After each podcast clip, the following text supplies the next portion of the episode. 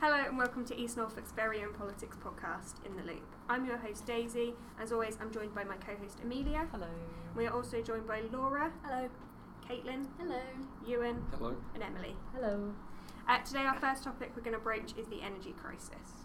Household gas and electricity bills are going up across Europe as the continent energy crisis uh, continues to soar. Global prices of nat- uh, natural gas are continuing to go up, which are used to heat homes and generate electricity. Um, and households once again um, are expecting a increase in price, um, and the cap is expected in spring. Anyone got any thoughts? Not surprised. Everything's like so anticlimactic these days with the Tories. Like, just knew this was gonna happen. It's not really the Tories. Anyone. I didn't trust them. I blame them It's for just everything. th- it's just they happen to be the government that we're in while this is going yeah, on. I mean, Like That's if- sounding very conservative of you I- right you, now. I'm right, you know I'm a Labour member, but what I'm saying is, if the Labour government were, were in, you wouldn't be going, "Oh, this is so Labour." Like it's just the government that just happened to be in. Um, No, this is so conservative. Blame them for everything. There are suggestions that it could rise as much as 50%, um, and the limits will be set just below £2,000. So, That is very tough for anybody living below the breadline. yeah. Is this why Nina was telling us to search up what happens in energy crisis in history? Sorry, it's just dawned on me. she was whole thing about oil crisis. I was like, yeah, that's kind of what's going on. okay, Laura. Nina. I thought it Um, because of FRG, but On a, on a real point, uh, I think it's a good time for energy companies to invest in sustainable energy sources. Yeah. let's hope they actually it's do a bit that hopeful, then. really, isn't it? Yeah. It is very hopeful because I mean, it doesn't really benefit them, but um, it's showing how finite resources can be and how we need to adapt to, you know, like wind power, solar power, and actually adapt with things that can remain. Um, the Conservative government actually banned subsidies on offshore wind farms in 2016 and then reversed the decision in 2020. So we've had like Great. four years of them not having money towards it. Um, and the ban led to a sharp drop in onshore wind development. That That's a shame. that is conservative government. Yeah. That's- I would be angry at the Tories. I'd rather blame them for everything.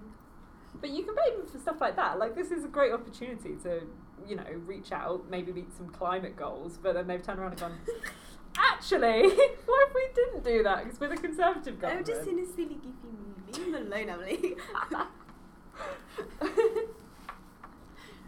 Um, I don't know what point. Does anyone want to bring up a point on energy and the price going up? Come on. Come on. it is bad. Silly, Bad. now. Um. Again, bad. Bad Should words. probably avoid that. Like Emily said, probably now's the time. if People need to get themselves yeah, into like, gear and literally- get. like there's literally no renewable. excuse now. Like this is our time. It's just like nah. But Russia if- can't cut off the wind. exactly. Russia don't have control of the sun. It's fine. exactly. Or that we know of. Um, Yeah. I, I think on a human level, uh, affecting people in this country is going to be very bad for those living in poverty, which is a lot of people, especially that in our you can area. blame on the Mm. Tories That, yeah, well. we can. Yeah. if you look at uh, the increase in people in poverty and unemployment after COVID and stuff, you can put a lot of that on the Conservative government, and that is the stuff that's going to be affected by this. So many people are going to be like. Not just not being able to be hot and like hot at home. That's not what I mean. Warm at home. just hot like bacon. No, but and I think when you know when winter rolls around, that's going to be really tough for a lot of um, elderly people in pension poverty and stuff. who can't pay for. I can't remember what it's called. It's called like fuel poverty or something like that, where you can't heat your home, and it will just lead to increased illness on the NHS and stuff as well. Wow, it's just endless like Um, Mr. Marshall said there would be a lot more wind. There would be a lot more wind turbine, uh, turbines up and down the country that would, over the course of the months and years, mean that less gas to generate. Li- we'd, we would burn less gas to generate electricity, and if this were the case, the UK would be less exposed to the price of gas. If we reduced our reliance on gas, both in the heating system and the electricity, then it certainly would have made us more resilient to the current circumstances. The boss of Britain's biggest energy supplier has warned that the soaring gas prices, um, which are fueling the sharp rise in the cost of living, could last up to two years. And that's backed up by Chris O'Shea, who is the chief executive of British Gas's owner Centrica. Um, says the energy market uh, said the energy market suggests the high price of gas will be here for the next 18 months to two years. So it's not going away anytime soon. ages. And that will only help the COVID recovery as well. It's not like anybody's going to be struggling in this time. No. However, Chris O'Shea did uh, said that he did not believe that the increase increasing the domestic supply of gas from the North Sea would help to solve the energy crisis. Didn't believe it would help solve the energy No. crisis. He uh, he I uh, no he he just thinks it's no matter like if we try and bring stuff down, it's not going to stop it. It'll probably well I mean it is going to it'll help a little bit because more gas, but it's not going to solve it. Temporary solution, isn't it? If you said it's going to be here for 18 months to two Mm. years, getting a little bit more gas isn't going to tide everyone over. No. Um, we bring gas from the United States, from Norway, from Europe, from Qatar, and from other places. So we're not in the uh, in a position to supply, to simply have the UK as an isolated energy market. We are part of a global market.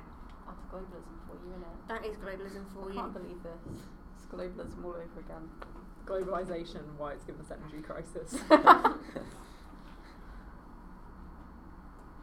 we Right. done?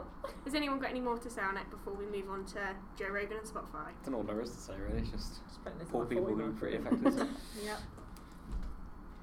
Spotify has previously told news outlets that it bans false or dangerous deceptive content about COVID-19 which may cause offline harm and or pose a direct threat to public health. However, uh, for the last two weeks, Spotify has faced mounting public pressure um, to explain its posi- position on misinformation policies and whether they apply to the platform's hugely popular podcast celebrity, Joe Rogan, who has repeatedly drawn headlines and uh, public criticisms for questioning COVID 19 um, medical orthodoxy and for featuring guests that um, ha- who have been banned from other platforms for violating health information guidelines. Musicians Neil Young and Joni Mitchell have pulled their music off the streaming um, service over their concerns about COVID 19 misinformation on Rogan's podcast. Discuss. I think it's really Rogan's fault. I think he should be taken off. Um, the people, sorry, my throat. um, the people he had to come onto his his show to discuss that were they were radiologists. They were people experts in their field, and so it's not really on him that they've said that. He's invited them on, and they're experts in their field, and he's and they've came up with that. Um, other podcasts people have had their episodes taken off for COVID 19 misinformation, but because Joe Rogan has this deal, and um, where is it? The deal of Ro- uh, the details of Rogan's deal aren't publicly known. Uh, for instance, whether Spotify is allowed to edit or withhold Rogan shows, or whether Rogan is contractually obliged to follow these kind of rules placed on other Spotify users who didn't bargain their own agreements. I wasn't aware of that. Um, So it's one, he's it's one, it's one rule for one and one rule Also, for the also, he said stuff anyway without the Yeah. radiologist saying anything. I say take it off. Yeah. But keep on the EM podcast, am I right? yeah, exactly. Um, and I mean, d- the deal to begin with was like the things that Rogan has said. Sp- um, Spotify knew when it was buying in May 2020, um, it ported over Rogan's catalogue and left out more than 40 older episodes, including interviews with Sandy Hook conspiracy theorist Alex Jones and Proud Boys founder Gavin McInnes. Proud Boys. Is that the thing I'm thinking of? I'm yeah, it's the else? it's the like extremist group, like the one that was involved with the capital riots. Yeah, that stuff. one, Yeah. Uh, I That is think some bad vibes. what the fact they gave That's them a what I think. platform to begin with is nuts. Like, if they if there are any episodes they've had to withhold for stuff like that, surely you just would not give him two yeah, million just to do. Like, thing out. just just realise that clearly this is going to be a controversial topic. Clearly, this is not worth it. It's prioritising money from viewership over anything else. It's just completely prof- like prioritising profit. If over they listen public to it, they'll well-being. probably lose it anyway. Um, I love how he says tech clearly has a censorship agenda when it comes to COVID, COVID in terms of treatment, in terms of whether or not you're promoting what they call COVID hesitancy. Rogan said in his episode with Malone, they can ban you for that. But he's not getting banned for it. In fact, he's being given an allowance. So he's going on saying, they'll ban you for saying what you want. It's like the thought police. Well, he still gets his like his own special platform where he's allowed to bend all of the rules. I think the most worrying thing isn't even like obviously.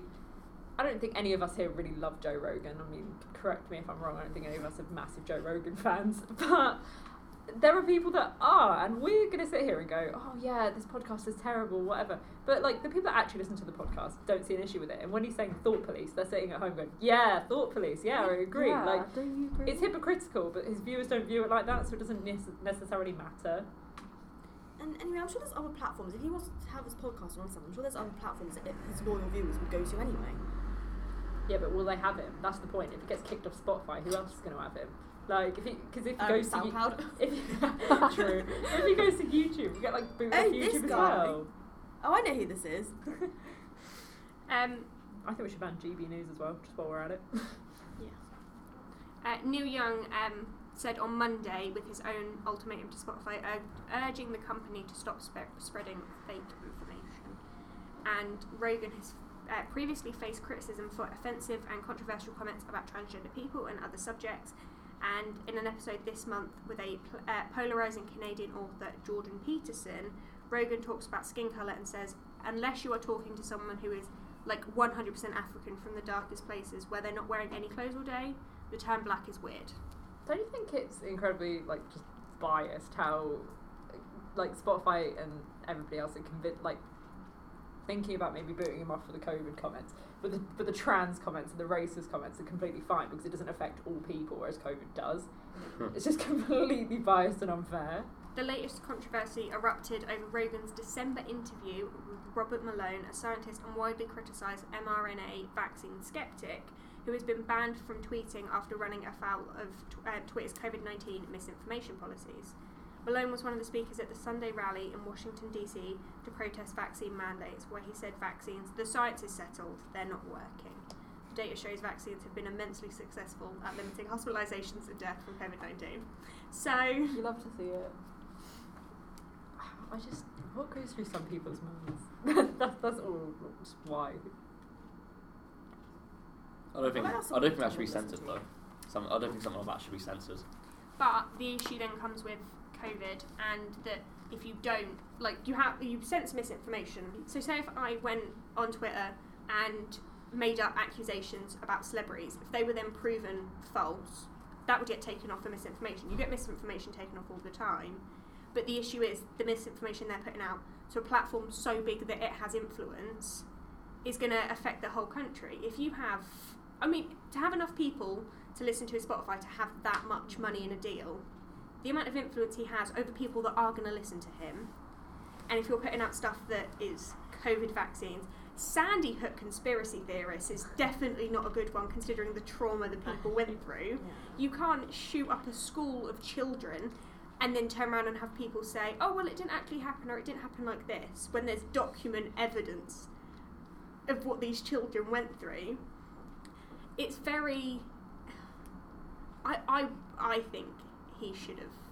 At, at least the episodes where he said the stuff that has been proven false should have been taken off. And by not taking his episodes off because they're getting the money, it's not, it's not a great look for Spotify.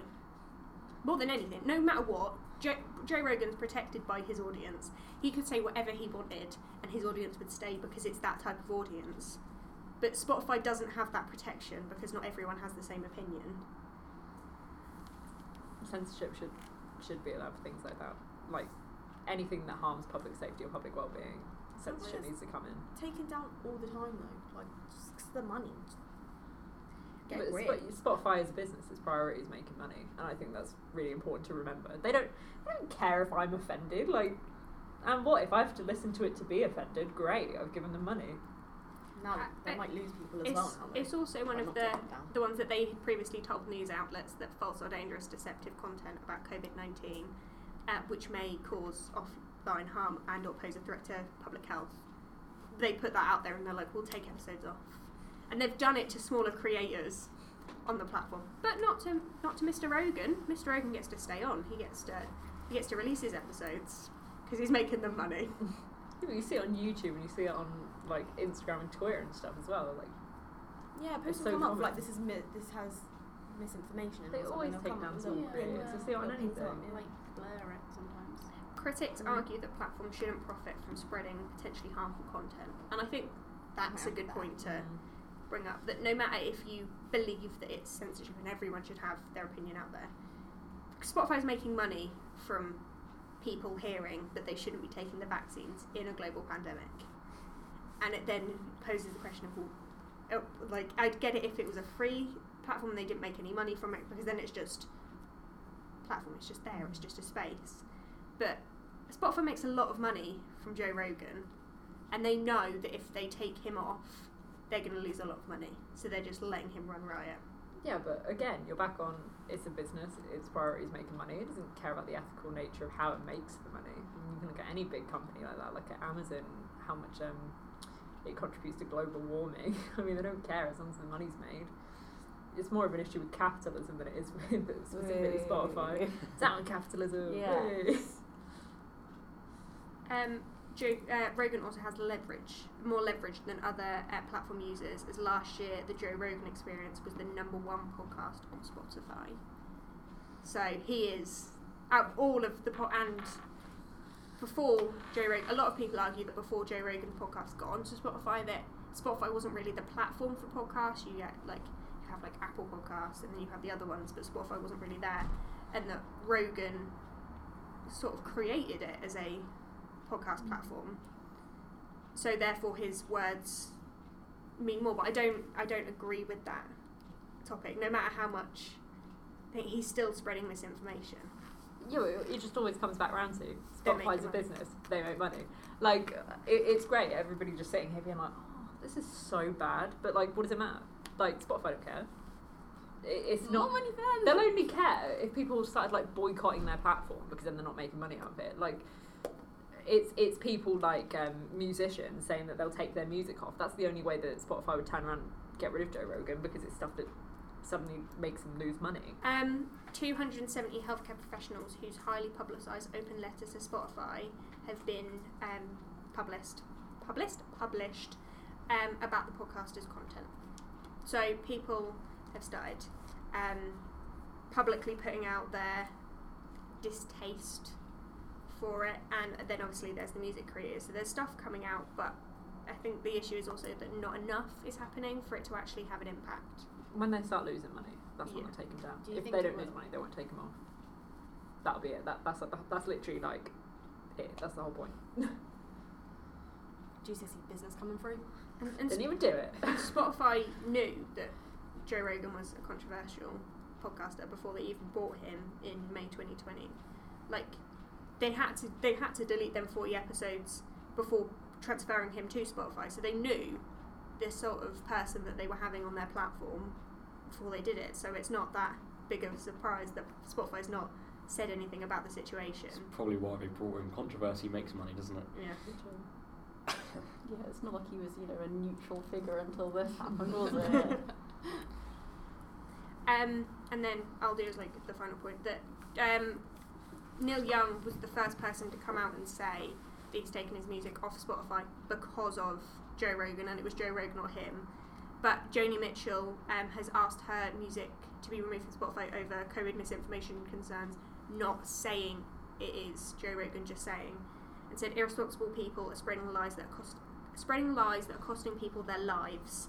Um, and although she didn't say Joe Rogan specifically, she then linked it to a page about Joe Rogan misinformation on Spotify. Right. This week, Boris Johnson is due to speak with Russian President Vladimir Putin. Um, as he said, he would call to tell Putin that invading Ukraine would be a disaster for Russia. Um, and the Kremlin have criticised Britain's announcement of new legislation to target Russian firms and oligarchs Oligarchs. oligarchs in the event um, of a war with Ukraine as an outright attack on business and threatened to retaliate. Right, Right. Ukraine. Third day says thoughts. Thoughts? Um, He's not going to do anything. Like, even if they did all that, nothing's actually going to happen. I'd, Like, I think There's, we'll think there's- about. there's been um, tensions for about four years. yeah, Yeah, ever since, literally, you know, they marched on over to, you know, the Crimea and had a little, you know, We pop want in. Ukraine. Ukraine? We want it. We want the Crimea. We've had it for history. We've had it for history. We've had it for some of history. We've had it for loads of time. But we can't claim Australia. no, We, we, can't. We can't storm it. Well, we can't anyway because there's you know the sea. But we can't go over. you know, we can't- True, we that's can't go true, to Australia, but This is ours. We had this for a length of time. Well, it's Maybe Ireland would be a better ours. example. Ireland would also be a better example. Yeah. we storm. We We, storm Southern Ireland. We We disregard the troubles. um and we invade because we had it at one point in history. It just doesn't work. It no, it literally doesn't. Um, but I don't know. At this point, it, war in Europe seems such a remote concept. We haven't had a war in Europe for a while.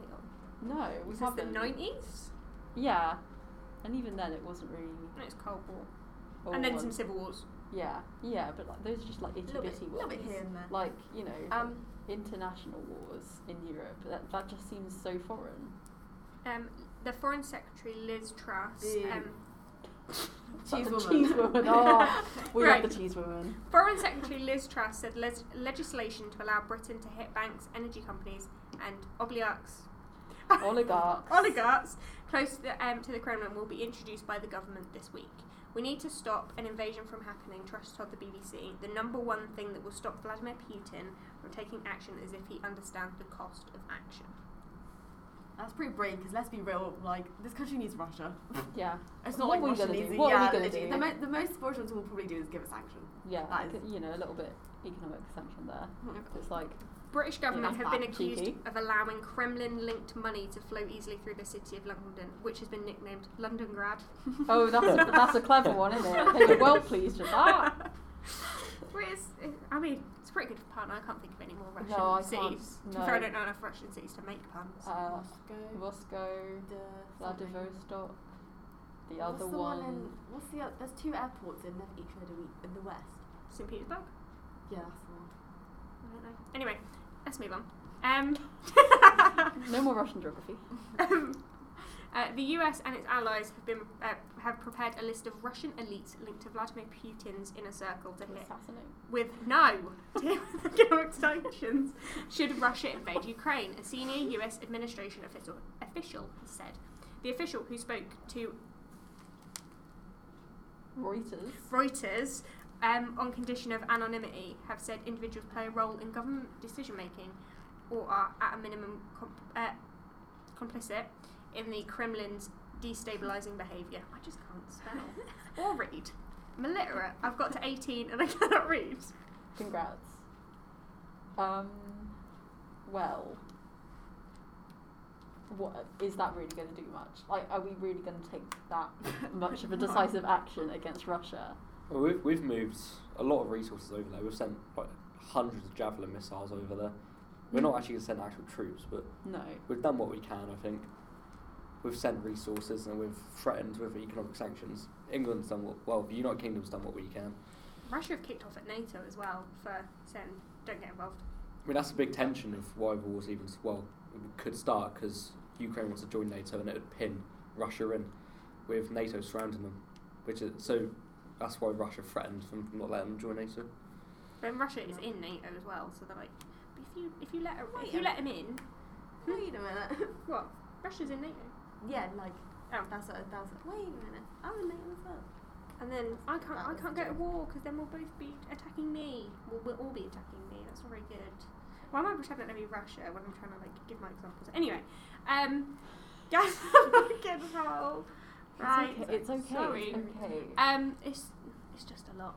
Um, Gazprom just tweeted that Europe's underground gas facilities hold nearly 30% less gas than what they did this time last year. They are around 40% full, it said. So we are running out of gas, and considering that we are in an energy crisis, as we mentioned earlier, we don't want a war with Russia because we need their gas. They don't want a war with us because that would mean that NATO gets involved. And as much as Russia is this big company, uh, big company, big country, it's Russia not. Limited. It's not bigger than NATO, and it's not bigger than America. Nah. Um, number 10 has now received the Sue Gray report, the Cabinet Office says. Um, well, bit, I don't know if bits of it, by the time that I, Um, when I did all of my like notes, only some of it had come out. Have, has all of it From come what I know, just the evidence has been removed um, and reserved for the Met Police.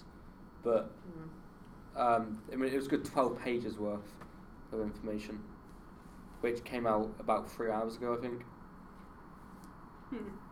Do you know what? Um, I'm not surprised that he's like all he said is I'm sorry, I understand the frustration.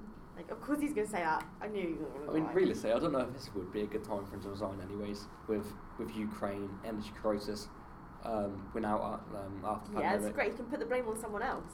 Well, Not prime yes, minister. but It's They'll, their fault. even if they, even if the Tory government believe that it would be a good time for Boris to resign, realistically they can use him as a scapegoat later on. So Yeah. as much as he's not competent for the country, and he's definitely not running the country to a level that either Conservatives or Labour would want, they're still, if they put in someone else and more things go wrong, they've then had two prime ministers that have made continuous mistakes. And they didn't get rid of Boris when he did the £200 million deal to his friends for track and trace, which didn't work, and the trading deals where he gave money to a company um, for Brexit that didn't have anything, it had no boats and it had no trucks because it was his friend. He didn't get rid of them then. The, we had the NHS crisis, he didn't get rid of them then. Two million spent on um, faulty COVID tests as well. Yeah, um, PPE, none of it went because at Oh, that point it was all linked to Boris. And now even more's coming out. And it's not even Boris, it's the party, but they can still pin it on Boris because it's Boris's government. I, f- I think they're going to keep him for as long as they can use him as a scapegoat. I think you got quite a lot of the big shots right, though. Well, you do have to give some credit to him with the vaccine rollout. Uh, We have one of the That's like strongest literally vaccines. the one thing. Like the Yeah. one thing people bring up Yeah. is vaccine rollout. I'm not a Tory, thi- by the way. think I, that- I'd vote Labour, but I, I, d- I do feel like I like the, the COVID um, rollouts is probably one of the big things that he's yeah. done, but it seems that with Boris, a lot of people, you get a lot of, you see the arguments, and you get a lot of, he's trying his best. it's like his best isn't good enough. Like, I would get it. I would get it if he was forced into the job. If I was just sat in a chair and they went, "You've got to run the country," and I was making mistakes, you'd understand that I was trying my best. But he went for that role, um, and he's the one who's not holding it up to standard. And it's not even stuff that, like COVID, you can't blame COVID on Boris. He didn't create the virus. Um, but you can blame him for how it's been handled, and you can definitely blame him for attending parties when all of us were in a lockdown. You can definitely blame him for it, but who's who's the alternative, realistically? Jeremy Hunt, a different conservative leader. I'd rather have anyone than him. Apart I from think- I Wait, do you mean Jeremy Corbyn? No, Jeremy Hunt, the other one in the conservative. Wait, Jeremy Hunt is he not the? He's the other conservative one that went against him. He went ages ago, didn't he? Went Yeah. for the party ages ago. I remember his face. Um, Someone said he was a dill for one of the stories I was watching. I wouldn't agree. No, a bit old, I think. I mean, or I mean Labour anyway. I don't know if Corbyn. I mean, I would have liked if, Corbyn anyway. um, If um, gonna stay um, as leader, I think I think he's gonna go. But it's Who do you think would replace Keir Starmer? Rayner. want Rayner. Love Rayner. She's great. I think she I think actually she'd do a really well. Yeah, I think she has a shot. I think she'd do really well for the party. And she's got, whereas I said before that Keir's got a lot of good ideas, but he's not strong enough to lead the She hasn't got party. a backbone. Rayner's got both, um, and she's she's got Labour through and through, like her background Yeah. and everything. Anyway, um, enough on Angela Rayner. Uh, Sue Gray's. Um, so, at the time of me doing all of my notes, that the report was expected to come out today, but with severe limitations. It is not expected to name names. It will refrain from mentioning details of the eight key parties, and it is likely to focus on general culture. Number ten. Um, the initial findings of the Sue Gray report in um, into parties at Downing Street um, said there was a failure of leadership and judgment in number 10 and the Cabinet Office. Um, and she said, and I quote, against the backdrop of the pandemic, when the government was asking citizens to accept far reaching restrictions on their lives, some of the behaviour surrounding these gatherings is difficult to justify. At least some of the gatherings in question represent a serious failure to observe not just the high standards expected of these working at the heart of the government, but also the standards expected of the entire British population at the time. At times, it seems that there is too little thought given to what is happening across the country in considering the appropriateness of some of these gatherings, the risks they presented to public health, how they might appear to the public. I mean, his only other, I think most of his, all of his response to being called out on his um, bull was to just wait to see a Great report, but now he's got the Met Police as well, so I feel like this is, even though he's issued that apology, I feel like he's still got a little, little something to keep him going. I get why the Met Police had to cut a lot of it out because obviously it is going on with their investigation. But with the Met Police being the way the Met Police is, I don't trust it. As, as a body, especially you get everything from the Sarah Everard um, Virgil and how that was handled to the um, institutionalised racism and the Met Police going, we'll do a review. We've checked ourselves. We're not racist. Just That- trust us. What we saw in Law as well, that they faked like a relate, uh, his faked his stone landing yet, like a child with su- a suspect, like Yeah. It's weird. it's not a body that I particularly put my faith in, No. and I don't feel like anything's going to come off of this. And he doesn't have to take anything from the Sue Gray No. report. Boris can ignore it if he wants. He'll get very much a lot of backlash from it, but he can ignore it. Who's going to stop them? Well, maybe so, but I doubt that.